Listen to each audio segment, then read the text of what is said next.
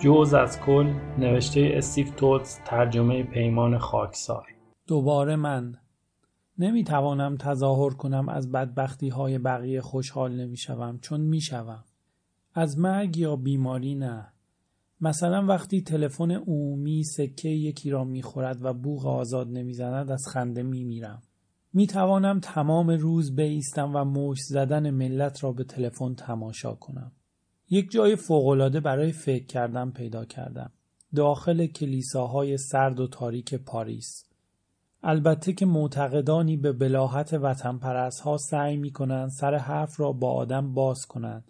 ولی وقتی خدا را مخاطب قرار می دهند این مکالمات بی صدا می شوند. احمقانه است. فکر می کنیم خداوند فقط وقتی صدای افکارمان را می شنود که او را به اسم صدا می زنیم و نه وقتی که مشغول افکار پلید روزمرهمان هستیم. مثلا اینکه امیدوارم همکارم زود بمیرد تا دفترش مال من شود چون از اتاق کار من خیلی بهتر است. معنای ایمان برای ما این است که تا وقتی از خالق دعوت نکنیم به زمزمه های ذهن ما گوش نمی کند.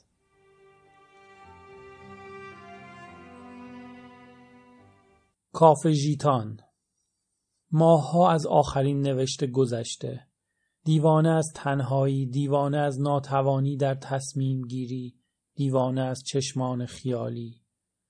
روزها پر شدند با قدم زدن فکر کردن خواندن خوردن نوشیدن سیگار کشیدن و سعی برای باز کردن قفل زندگی. ولی سخت است وقتی تو اسلحه بی مصرفی هستی که از تمام جنگ ها باقی مانده. امیدوارم در آینده دوباره از چنین بدبختی های رنج نکشم. بدتر از این نمی‌توانم چیزی را تصور کنم. نه اینکه با بدبختی مشکل داشته باشم چون می‌دانم تا آخر عمر دست از سرم بر نمیدارد. فقط نمی‌خواهم مشکلات آینده هم از جنس مشکلات فعلیم باشند. امیدوارم بتوانم هر سالم را با یک مصیبت وحشتناک متفاوت به یاد بیاورم.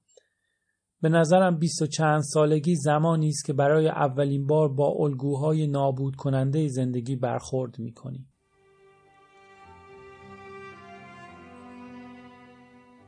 یک پنج شنبه درباره ترکیبات فرار هوس و تنهایی حرف می‌زنم.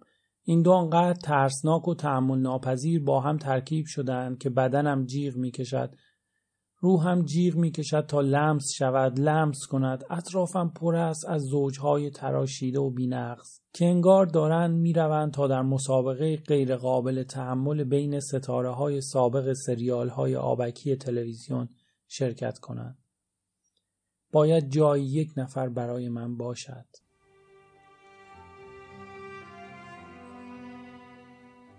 دو سی دقیقه وسط هفته؟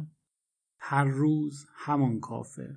یک کتاب متفاوت با هیچ کس حرف نمی‌زنم و هر بار که قهوه سفارش می‌دهم چشمم را به جاهای عجیب و غریب میدوزم. ولی اینجا همه مرا به چهره می‌شناسند مشتری ها هر چیز قابل اشتعالی را می‌کشند و کافه چی جوری می‌پرسد چی می‌خوری؟ انگار در دبیرستان دشمن خونیش بودم ولی خیلی هم مطمئن نیست. و من پشت یک میز کوچک نزدیک شوفاژ می نشینم و فکر می کنم دوباره می خواهم نامرئی شوم و بعد از اینکه باز هم هیچ چیز مطابق میلم پیش نرفته عصبانی می شوم. از پنجره بزرگ زندگی را تماشا می کنم.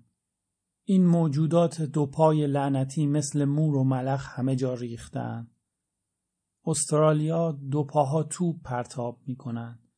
فرناندو پسوا درباره بشریت گفته متغیر ولی بدون توانایی پیشرفت. پیدا کردن توصیفی بهتر از این سخت است. پیشخدمت با صورت حساب می آید. با او جر و بحث می کنم ولی زود می بازم. عجیب نیست که مهمترین اگزیستانسیالیست ها فرانسوی بودند. طبیعی است که از هستی بترسی وقتی مجبوری چهار دلار برای یک فنجان قهوه پول بدهی.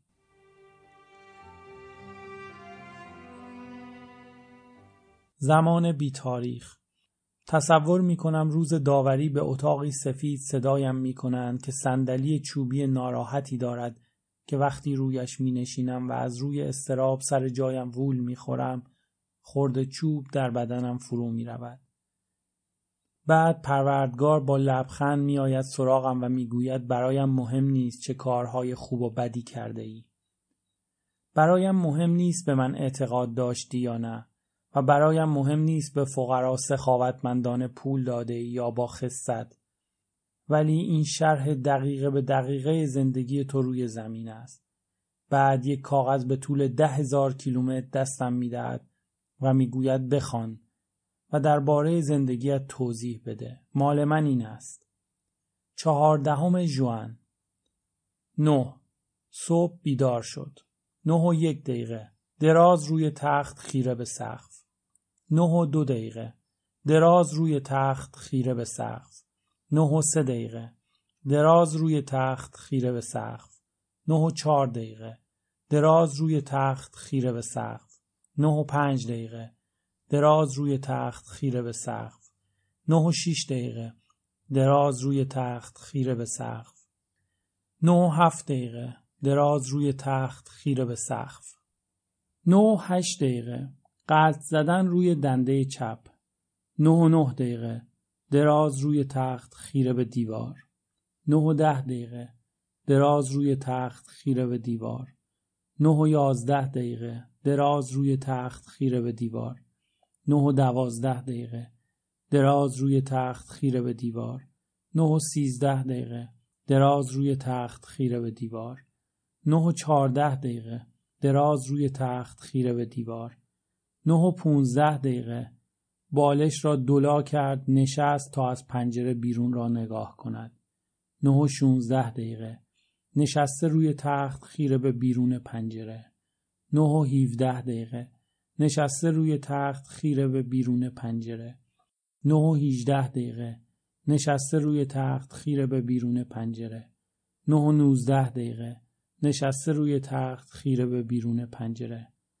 بعد خداوند می‌گوید زندگی هدیه ای بود که ارزانیت کردم. ولی تو حتی به خودت زحمت ندادی کاغذش را باز کنی. بعد هلاکم می کند.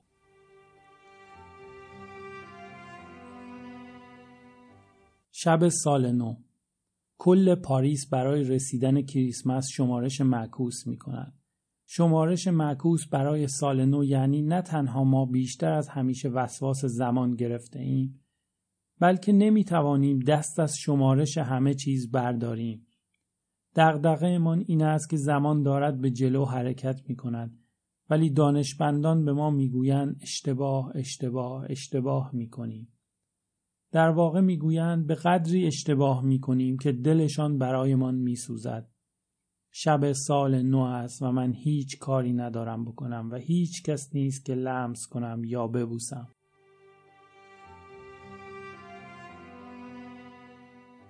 اول ژانویه عجب شبی اگر کسی لرزه های ناگهانی و پرزور در زمین حس کرد به این خاطر بود که من بالاخره رسما از ناکامی در آمدم. در قبرستان مونمارتر جلوی آرامگاه نیژینسکی روی نیمکتی نشسته بودم و فهرستی از بایدها و نبایدها تهیه می کردم. همان چرندیات همیشگی. سیگار را ترک کن و به چیزی که داری راضی باش و به گداها پول بده ولی به دست فروش ها نه. و حتی برای خودت زلیل نشو و شراب ادرار کن و طلا دفع کن و از این قبیل. شمار قولهایی که در لیست مزهکم به خودم دادم به پنجاه رسید و وقتی کاغذ را پاره کردم فکر کردم بایدها و نبایدهای سال نو اعترافی است حاکی از اینکه می‌دانیم مقصر بدبختی هایمان خودمان هستیم نه دیگران. تا نصف شب در میان فرانسوی هایی که با شادمانی پرخوری می کردن قدم زدم و در بیچارگی هم احساس حماقت و نابسندگی کردم. و کاملا برایم روشن شد تنهایی بدترین چیز دنیاست. و مردم باید به خاطر تمام افتضاحاتی که در عشق به بار میآورند بخشیده شوند. نصف شب انگشتانم را در گوشهایم فرو کردم ولی فایده ای نداشت. هنوز میشنیدم. شمارش معکوس برای سال نو بدترین چیزی است که به عمرم شنیدم. به راه هم ادامه دادم. نور پنجره کافه همیشگی در مه به شکل دوایری رنگی دیده می‌شد. وقتی وارد شدم بارمن چاق با لبخند برایم شامپاین ریخت. گرفتمش و به فرانسوی سال نو را تبریک گفتم. مشتری های همیشگی ناگهان کنج کاویشان گل کرد که من کی هستم و سوال پیچم کردند و وقتی گفتم استرالیاییم شاخ درآوردند. کشور من خیلی از ماه نزدیکتر نبود. سرم گرم شد و سوال سوال آورد و فهمیدم کی بچه دارد و کی طلاق گرفته و کی سرطان روده دارد و کی به خاطر شعری با عنوان سیرابی زندگی یک جایزه کوچک ادبی برده و کی مشکلات عدیده مالی دارد و کی فراماسون است ولی به کسی نمی‌گوید. چهار صبح متوجه زنی شدم که ته باری ایستاده بود. وارد شدنش را ندیده بودم. صورت زاویهدار زیبایی داشت و چشمان درشت قهوه‌ای و کلاه مشکی خز که وقتی برش داشت موهایش از همه طرف سرازیر شد توی صورت و لیوان شامپاینش. خیلی مو داشت تا کمرش توی سرم هم رفت توی ذهنم شانه های خودش و افکار من را پوشاند. موقعی که می نوشید نگاهش کردم و فکر کردم چهرهش از آن دست چهره هاست که باید به دستش بیاوری. یک جور خستگی از دنیا در آن صورت بود. انگار تمام خلقت را دیده بود و تمام نابودی ها را و حالا در گلوگاه تاریخ گیر کرده بود و بدون لباس کیلومترها بر روی اجساد و قطعات متلاشی ماشین ها سینه رفته بود و نهایتا به این بار آمده بود تا طعم قتل عام را با یک جرعه از دهانش بشوید. الکل به من جرأت داد و بدون آماده کردن جمله‌ای برای شروع گفتگو رفتم پیشش. عصر بخیر خانم شما انگلیسی بلدید؟ جوری سرش را تکان داد انگار من پلیسی بودم که می‌خواستم بعد از اینکه کسی به او حمله کرده بود استنتاقش کنم. بنابراین خودم را کشیدم کنار و برگشتم سر جایم. تحقیر شده لیوان را لا جرعه سر کشیدم و وقتی تمام شد دیدم دارد میآید طرفم. من انگلیسی بلدم. این را گفت و نشست روی صندلی کنار دستم. نمی توانستم از لحجهش تشخیص بدم اهل کجاست. اروپایی بود ولی فرانسوی نبود. دیدم دارد گوش مجروحم را نگاه می کند بدون اینکه بخواهد نگاهش از چشم من پنهان بماند. و قبل از اینکه بفهمم دارد چه اتفاقی میافتد انگشتش را روی زخمم گذاشت و خوشم آمد از اینکه ترحم در چشمانش نبود تنها کنج کاوی ملایم ترحم برادر هاج و واج و گم شده همدردی است ترحم نمی‌داند با خودش چه کند و برای همین می‌گوید وای چه بد با سوال نکردن درباره زخم گوشم قافل گیرم کرد پرسیدم تو هم جای زخم داری؟ من یک خراش هم ندارم. اینقدر ملایم گفت انگار دستی جلوی دهانش است. ژاکتش به اندازه باز بود که تیشرت مشکی تنگی را به نمایش بگذارد. لبخند بیرمقم را جلوش آویزان کردم و پرسیدم در پاریس چه کار دارد. اغلب اوقات هیچی. اغلب اوقات هیچی. این کلمات غریب مدتی در ذهنم بازیگوشی کردند. خود را از نو چیدند. هیچی اغلب اوقات و بالاخره آنجا مردند. پرسید کجاییم و گفتم و چشمانش را نگاه کردم که با تصاویر سرزمینی که هرگز ندیده بود پر شدند. گفت همیشه دوست داشتم بروم استرالیا ولی همین حالایش هم زیادی سفر کردم. مدتی درباره زمین حرف زدیم و هیچ کشوری نبود که در آن گم نشده باشد. به من گفت انگلیسی، فرانسوی، ایتالیایی، آلمانی و روسی بلد است.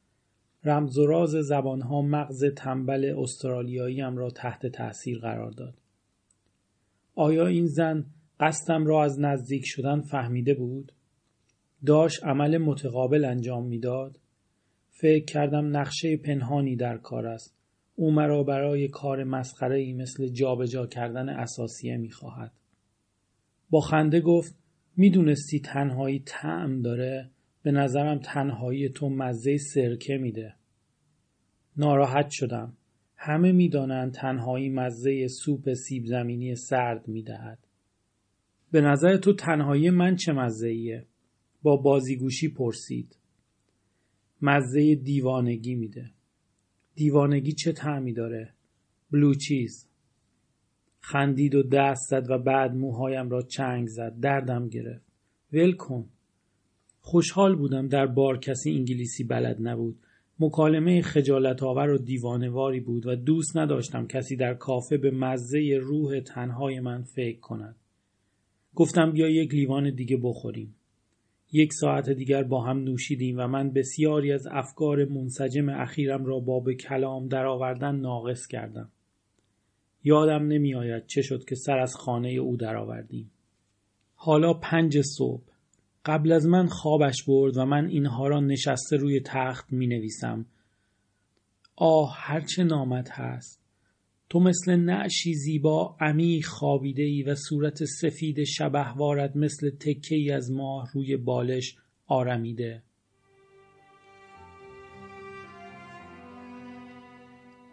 هنوز اول ژانویه بعدتر بیدار شدم تمام شب در سرم به شکل تکنیکالر پخش می شد.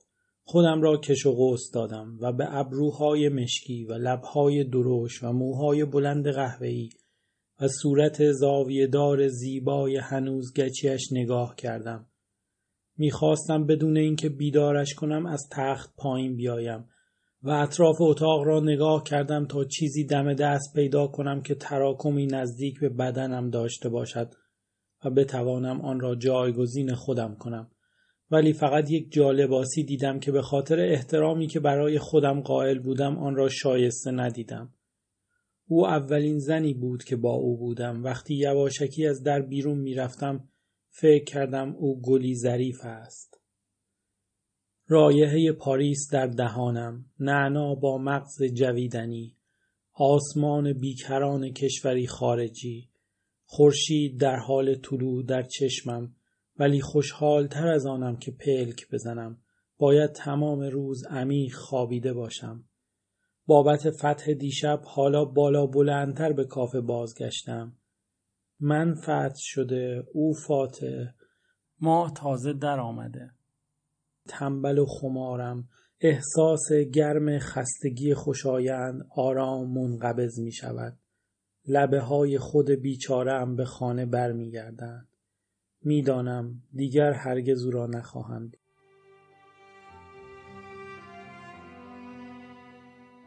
دوم ژانویه شب دوباره دیدمش آمد کافه و نشست روبرویم مغزم جان می‌کند تا برای رفتن از خانهاش بهانه ای بتراشد ولی به نظرم نیامد نیازی به بهانه تراشی داشته باشم با لحجه عجیبش جوری شروع کرد حرف زدن انگار با هم قرار ملاقات داشتیم.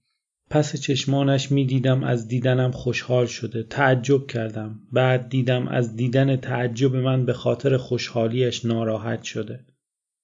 بعد سکوت بدی کرد و زهر خندی زد که پشتش درد بود و سعی کرد به من خیره شود ولی چشمانش جهت دیگری را نگاه کرد. گلویش را صاف کرد و با صدایی نامطمئن به من گفت اگر می‌خواهم یک فرانسوی را اذیت کنم باید با او درباره پول حرف بزنم. وقتی باز هم حرفی نزدم گفت دیگر مزاحمت نمی‌شوم. کتابت را بخوان. بعد قلم و کاغذ از کیفش درآورد و شروع کرد به طراحی صورت من و قهوه سفارش داد. و همزمان با اینکه با آن چشمان درشت و عجیبش خیره نگاه هم می کرد و مرا می کشید آرام نوشیدش. ازش ممنون بودم که مرا از ناکامی درآورده بود ولی همه چیز تمام شده بود و دیگر آینده ای نمی دیدم. مثل شام خوردن با یک دکتر بعد از یک عمل جراحی موفق که چی؟ وقتی یه جور به سرم نگاه می‌کنی انگار یه مجسم است نمی‌تونم تمرکز کنم. خندش گرفت. می‌خوای بریم قدم بزنیم؟ پرسید. سر زمزمه کرد نه. دهان گفت آره. در راه بیرون رفتم به من گفت اسمش آسترید است و من اسمم را گفتم و یک آن فکر کردم کاش یک اسم علکی می گفتم ولی دیگر دیر شده بود.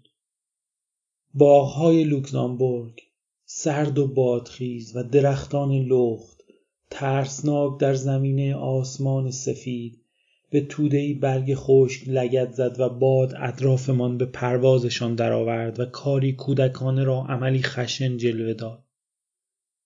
ازم پرسید قدم چقدر است؟ با پوزخند شانه بالا انداختم. هر از گاهی یک نفر این سوال مسخره را از من می کند و از اینکه نمی‌دانم حیرت می کند برای چی باید بدانم؟ دانستن اینکه قدت چقدر است به هیچ دردی نمی‌خورد جز اینکه بتوانی جواب سؤال فوق ذکر را بدهی. ازش سؤالهای شخصی کردم ولی تفره رفت. نگاهش به من حس باران سرد داشت. اهل کجا بود؟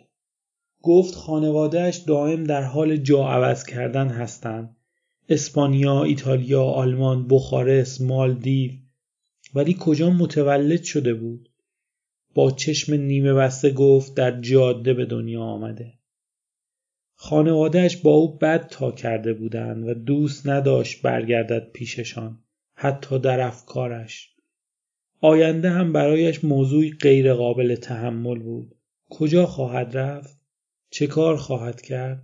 جوری سرش را تکان داد انگار سوالهایم از اساس غلط هستند. بعد با لحنی هیجان زده شروع کرد به خسته کردن من با شرح وقایع تاریخی. به من چه لوی شانزدهم درست همان صبحی که قرار بوده با گیوتین اعدام شود صورتش را با تیغ بریده. چه کار کنم که یک شاهد عینی موقع آتش زدن ژاندارک شنیده که او در میان شعله ها به خدا گفته از من راضی هستی؟ من انکارت نکردم به من چه این آدم ها چه فکر می کردن؟ از تاریخ بدم نمی آید ولی هر بار تاریخ می خانم چیزی از عمق وجودم علیهش تقیان می کند. عین بچه مدرسه‌ای خنگی که امیدی به درس خان شدنش نیست. فکر کنم فهمید حوصله‌ام سر رفته چون بی مقدمه ساکت شد و چشمانش به سمت زمین گشت و فکر کردم یک چیز چسبناکی در خودش دارد. به نظرم رسید اگر همان لحظه نزنم به چاک بعدا مجبور خواهم شد با یک بطری الکل و شعله آتش او را از خودم جدا کنم. ولی بعد خودش را به خانه من دعوت کرد و من هم پذیرفتم. آمد تو و جوری وسط اتاق ایستاد که یاد اسب و گاو افتادم که عادت دارند ایستاده بخوابند بعد لذتش از پاره کردن زرورق یک پاکت سیگار را تماشا کردم انگار داشت گل مینا میچید حالا به نظر آرام می آمد و وقتی سیگار می کشید درباره هر چیزی که چشمش به آن می افتاد با شور و شوق حرف می زد. سقف و پنجره و پرده و کاغذ دیواری رنگ رو رفته. انگار قرنها روی تک تکشان تمرکز کرده بود و من تحت تأثیر دانش و بینشش قرار گرفتم و پرسیدم که آیا شور و شوقش به خاطر اروپایی بودنش است؟ نه. با لبخند گفت من همین جوری هستم. بعد از من پرسید دوستش دارم یا نه؟ برای گفتن این حرف به کارولین خیلی معطل کرده بودم. برای همین گفتم نه. می‌خواستم بیشتر بگویم تا اینقدر بهش بر بخورد که دیگر هرگز بر نگردد. این شد که اضافه کردم بهتر از قبل از اینکه صورت زاویه دار تیزت چیزی را ببرد از اینجا بروی. منفجر شد. تکه پارم کرد. همه چیزم را زیر سوال برد. معنای زمینی به وضوح این بود که دوستم نداری و برای دفاع از خودم البته اگر کسی به خاطر دوست نداشتن کسی مجبور به دفاع از خود باشد گفتم فقط دو روز از تو را می شناسم. خشمگین رفت بیرون و در عجب بودم که از زندگی تو خالی من چه می خواهد. زندگیم را پر کند و با پر کردنش خودش را خالی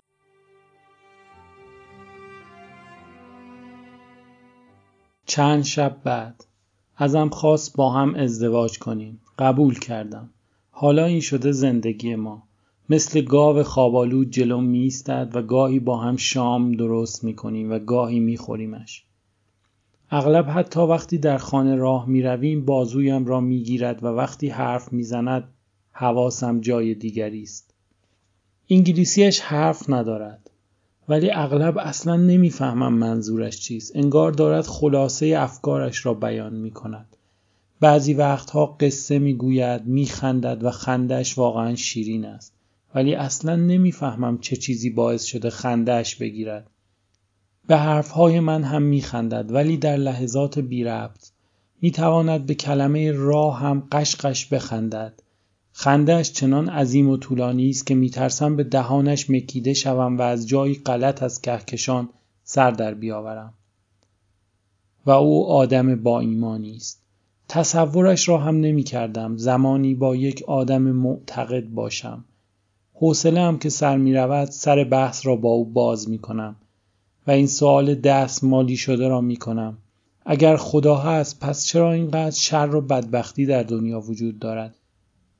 و او فورا جواب خدا به ایوب را برایم بازگو می کند وقتی من آسمان ها و زمین را می آفریدم تو کجا بودی؟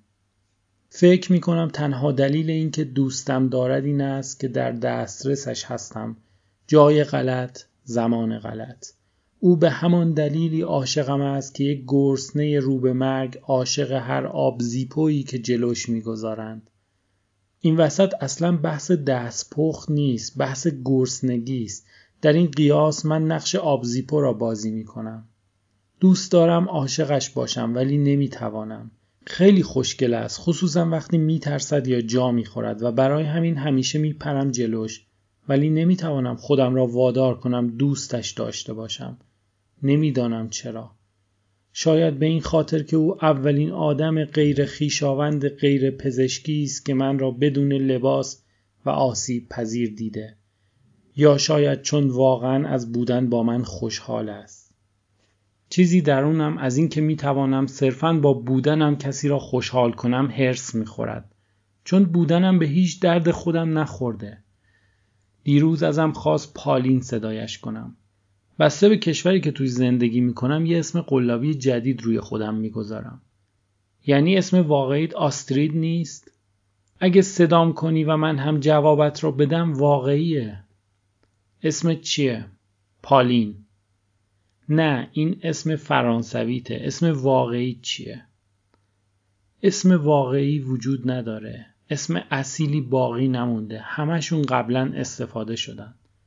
دندون قروچه کردم و با خودم گفتم با این خلوچل چه کار دارم خیلی حرف می‌زند و گریه کردنش اول اعصابم را خورد و بعد خستم می کند و هر روز بیشتر و بیشتر مطمئن می شوم یک مدتی در تیمارستان بستری بوده و اگر هم نبوده باید خیلی جدی بهش فکر کند.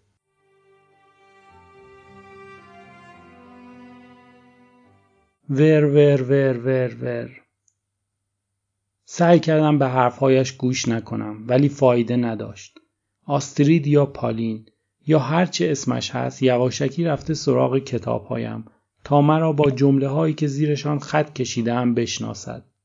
دیروز این را در دفتر اشعار لورمانتوف پیدا کرد. افسرده بودم. بقیه کودکان شاد و پرحرف بودند. خود را برتر از آنها می دیدم ولی بقیه مرا زبونتر از آنها تصور می کردن. حسادت ورزیدم آماده بودم تا به تمام دنیا عشق بورزم هیچ کس درکم نکرد یاد گرفتم نفرت بورزم این از همه بیشتر توجهش را جلب کرده بود چون دورش دایره کشیده بودم و بالایش نوشته بودم کودکیم باید مواظب باشم تا این جور چیزها را که باعث می شود بتواند دزدکی به روحم سرک بکشد این طرف و آن طرف نیندازم می‌خواهم همه چیز را تمام کنم ولی نمی‌دانم چطور. شاید بی هم است که باعث می شود هر روز بیشتر دوستم داشته باشد. اگر می‌خواستم بمانم احتمالا گوشم را می‌گرفت و پرتم می‌کرد بیرون ولی چون می‌داند خودم قصد رفتن دارم این کار را نمی کند. او می‌داند لذت پرت کردن یک نفر به خیابان تا چند اندازه کم می شود وقتی خود طرف با یک فشار انگشت پا به فرار می‌گذارد.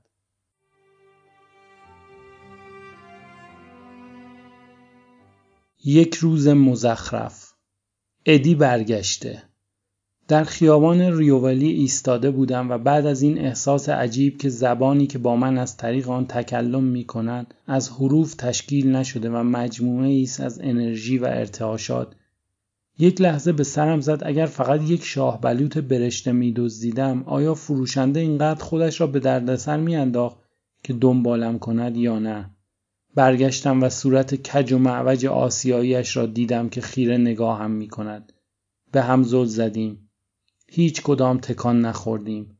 بعد از مدتی طولانی برایم دست تکان داد و از لای جمعیت آمد طرفم تا دستم را که در جیبم بود بفشارد.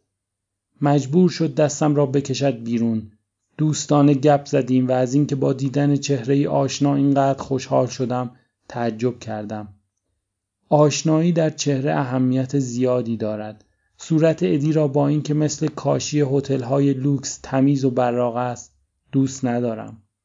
نمی‌دانم چطور یکدیگر را دوباره پیدا کردیم. وقتی با کسی خداحافظی می کنم انتظار دارم آخرین دیدارمان باشد.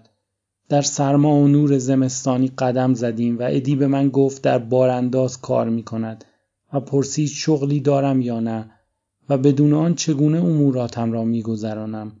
گفتم یک زن پیدا کردم چون این تنها چیزی بود که در خارج از من اتفاق افتاده بود چند اتفاق درونی افتاده بود ولی به او ربطی نداشت و ضمنا به کلام در نمی آمدند. چه شکلیه؟ من بلد نیستم آدمها را توصیف کنم و نهایتا تلاشم می شود چیزی شبیه توضیحات یک شاهد عینی در پاسگاه پلیس. یک متر و هفتاد قد، موهای قهوه‌ای، سفید پوست. ادی گفت دوست دارد ببیندش. داشت سعی می‌کرد دوباره مثل کرن به زندگیم بخزد. بوی دردسر به دماغم خورد. زیادی خوب و خوشمشرب و با معرفت است. دردسر. یک چیزی می‌خواهد. نمی‌دانم چرا ولی شام دعوتش کردم و با خردم گفتم دیگر نمی‌توانم از دستش خلاص شوم. از دست کی خلاص شی؟ ادی پرسید و من فهمیدم احتمالا مدتی است بلند بلند فکر می‌کنم.